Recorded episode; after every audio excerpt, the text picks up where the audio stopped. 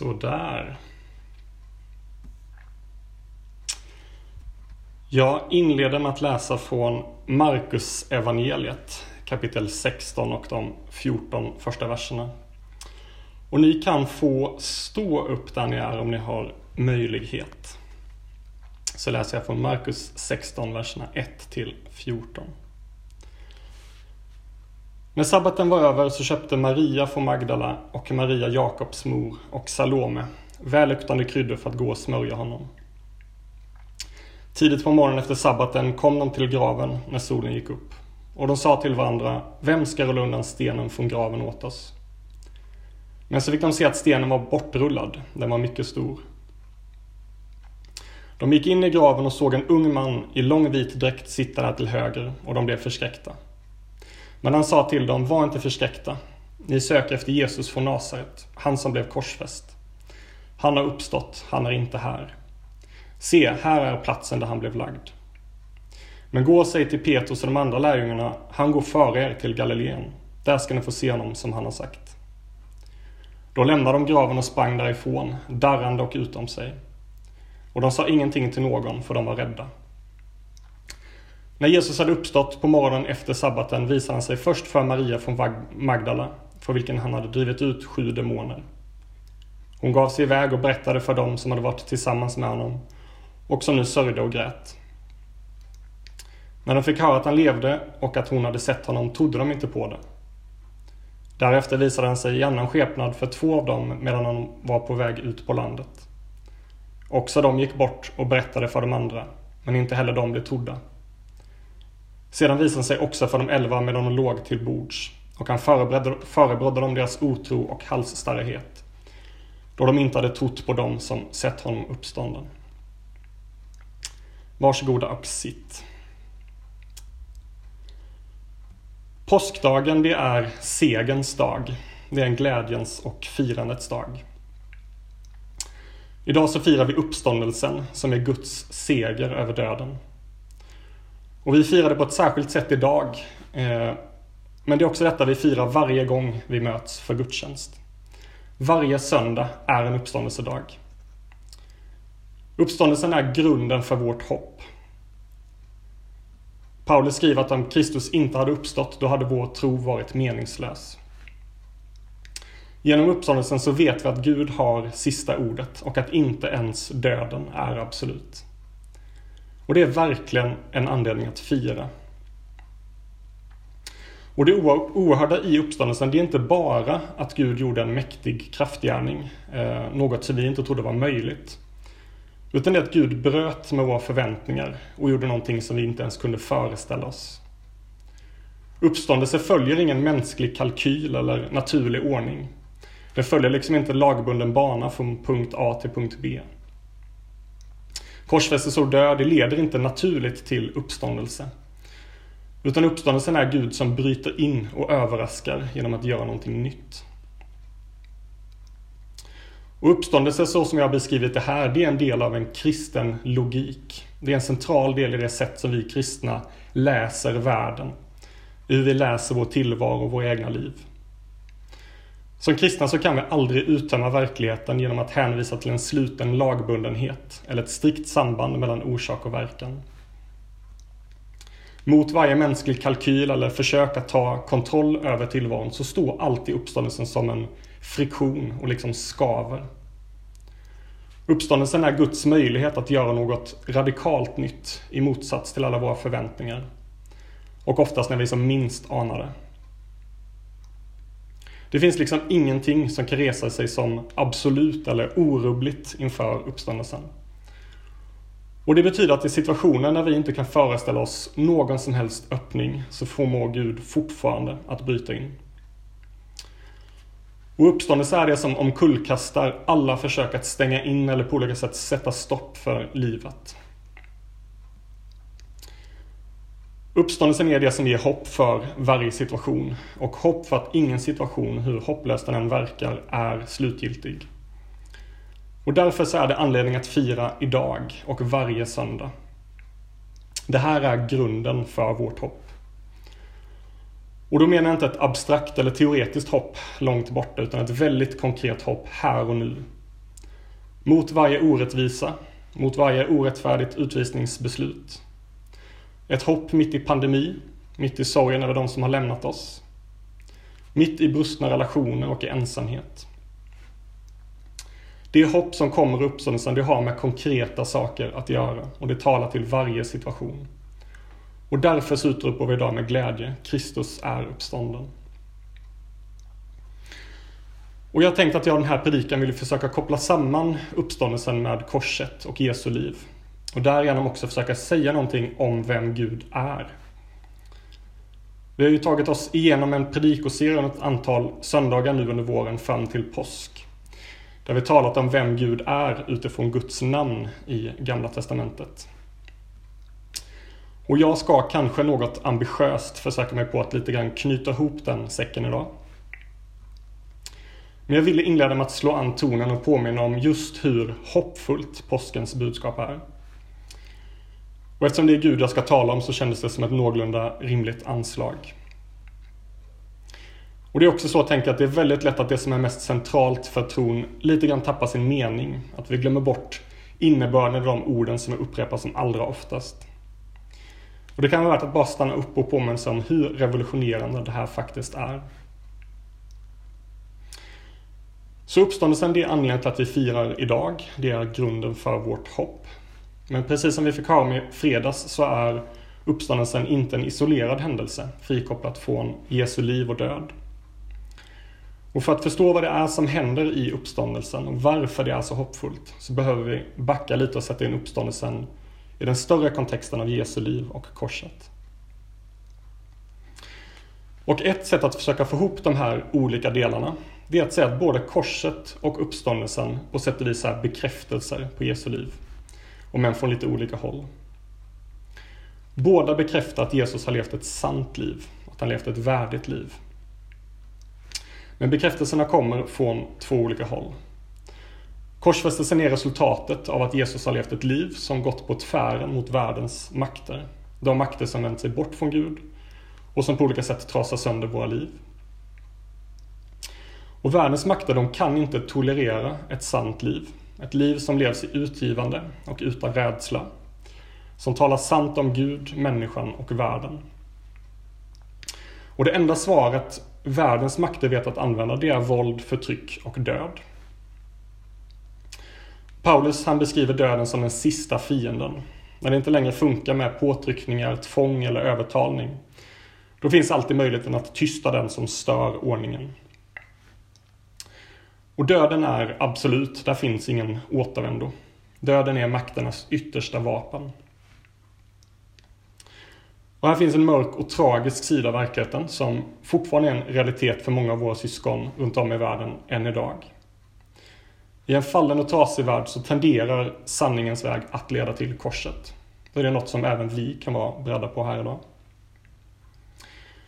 Och I bibeltexten så ser vi att Jesus kan undvika sitt öde. Han frestas av både djävulen och sina lärjungar att lämna vägen.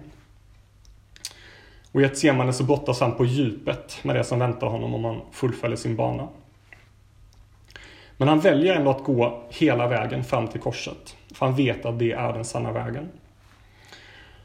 Och världens makter som är liksom berusade av sin triumf, de kan inte annat än att ta tillfället i akt och spika upp honom. Och Jesus på korset, det är en av mänsklighetens mörkaste och till synes mest hopplösa ögonblick. Det avslöjar världens och mänsklighetens mörker och sätter det liksom på full display. Och samtidigt så är korset paradoxalt nog också en parodi och ett förlöjligande av makterna. I Kolosserbrevet 2.15 så läser vi att Gud avväpnade härskarna och makterna och utsatte dem för allas förakt när han triumferade över dem genom Kristus. Korsfästelsen är en parodi och ett upp och nedvändande av världens ordningar och våra föreställningar om makt. Kristus på korset iförd en törnekrona med ett plakat som säger att han är judarnas konung. Och jämte honom på varsin sida, på varsin tron, två andra förbrytare. Det är på korset som Jesus utnämns till den sanna konungen och det är där Jesus får sin kungavärdighet. Men Jesus är en annorlunda kung. Guds makt är en annan makt än världens. Det är en utgivandets makt. En makt som inte bygger på rädsla, utan som sträcker sig ut och till och med omsluter fienden. Och den räds inte heller döden, utan den ger sig själv villigt i tillit till Guds godhet. Och här kommer den andra bekräftelsen in i bilden. Om korset från makternas sida var tecknet på att Jesus levt ett sant liv, där de tillåtit ett fritt spelutrymme att uttömma alla sina krafter och befästa sin makt.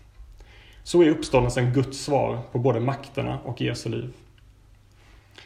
Uppståndelsen är Guds sigill på äktheten i Jesu liv, bekräftelsen på Jesu kungavärdighet och ett svar på härskarna och makterna. Gud uppväcker Jesus från de döda. Och därför så vet vi att livet har segrat. Att korsets väg är den sanna vägen. Och genom uppståndelsen så har även den sista fienden, döden, besegrats. Makterna har avväpnats, deras främsta vapen är omintetgjort. Och det befriar också oss att våga följa Jesus, att följa korsets väg utan rädsla, för att vi vet att inte ens döden är slutgiltig. Så korset och uppståndelsen de bekräftar Jesu liv. De övertygar oss om att Jesus väg är den sanna vägen.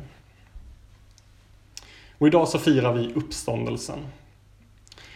Men utifrån det vi har sagt så blir det tydligt att uppståndelsen inte är möjlig utan korset. Uppståndelsen blir obegriplig om inte korset finns med i bilden. Och det motsatta gäller förstås också. Om vi bara hade haft korset men ingen uppståndelse så hade vårt hopp sett mycket blekare ut, precis som Paulus påminner oss om. Och varför jag vill trycka på det här, det är för att vi ibland har en tendens, både som församlingar och kanske även i våra egna liv, att hoppa direkt till uppståndelsen.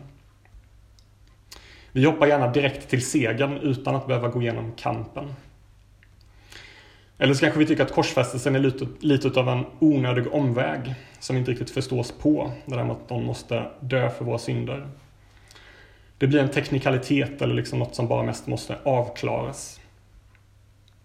Men anledningen till att jag vill hålla samman korset och uppståndelsen är just för att de har något väsentligt att säga om Gud och vem Gud är.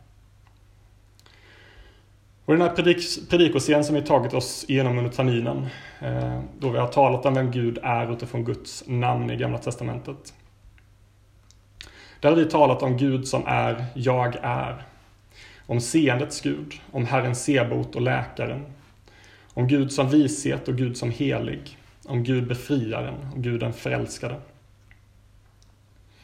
Och alla de här namnen de berättar för oss något om vem Gud är.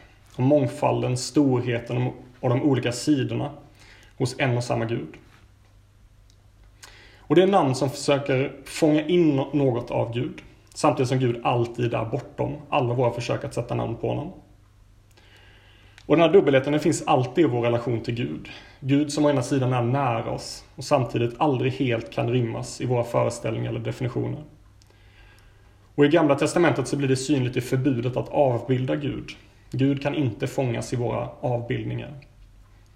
För risken är att vår avbild tar Guds plats. Det vi tycker oss ha fångat hos Gud, det reduceras och förvrängs till något mindre än Gud och blir till en avgud. Och den här utmaningen är lika stor idag i de namn som vi tillskriver Gud. Och samtidigt, om vi ser till Nya Testamentet och till Bibeln i sin helhet, så finns det en plats där Gud uppenbaras för oss tydligare än på alla andra ställen. Och det är i Jesus. Den tydligaste bilden av vem Gud är, det får vi i Jesu person och liv. Vill vi se vem Gud är så ser vi på Jesus. Och allra tydligast blir det just i korset och uppståndelsen. I korset så ser vi Guds annorlundahet. Genom korset så bryter Gud mot alla våra förväntningar och kategorier. Och precis som vi varit inne på så uppenbarar korset Guds annorlunda makt som vänder upp och ner på våra föreställningar. Korset är Guds vishet och styrka, medan för världen är dårskap och svaghet. Flera av Nya Testamentets författare de omtalar ibland det här som en hemlighet. Det är liksom inte någonting som vi skulle kunna lista ut på egen hand. Det vi uppfattat som svaghet, det visar sig vara styrka. Det vi uppfattat som dårskap, det visar sig vara vishet och tvärtom. Korset omkullkastar våra föreställningar.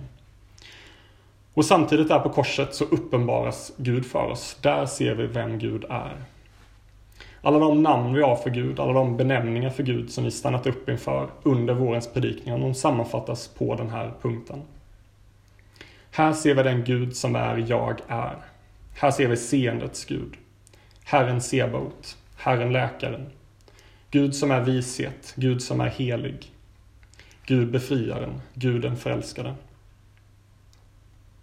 Allt vi kan säga om Gud, det pekar fram mot och sammanfattas i korset. Guds helighet, Guds styrka och storhet uppenbaras på korset i den korsfäste Kristus. Men det är också genom korset som alla våra namn på Gud måste filtreras för att de namnen inte ska bli avgudar i sig. Allt det vi har att säga om Gud som härskarnas Gud, om Guds makt och styrka, det behöver gå genom korset som lins. Guds makt är en annorlunda makt. Vi förstår vad Guds helighet är först när vi ser på den korsfäste Kristus. Det är inte en helhet som avskärmar sig, utan det är en helhet som kommer oss nära. En helhet som blodar ner sig.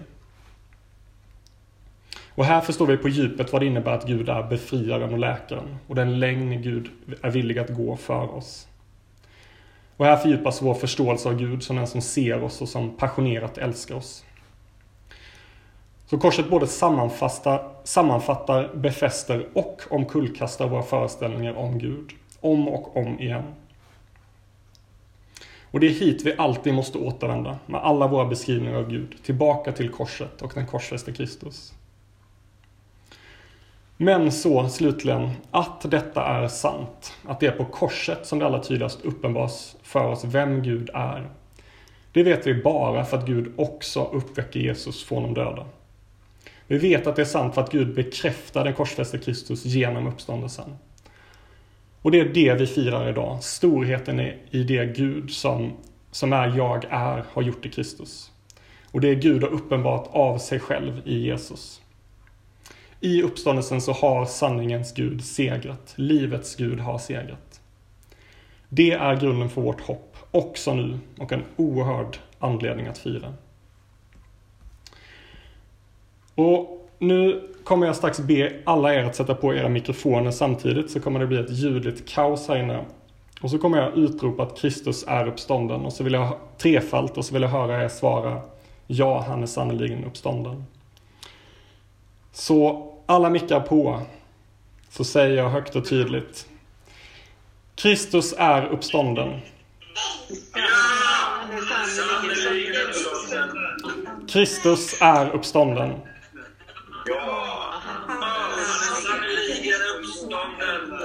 Kristus är uppstånden.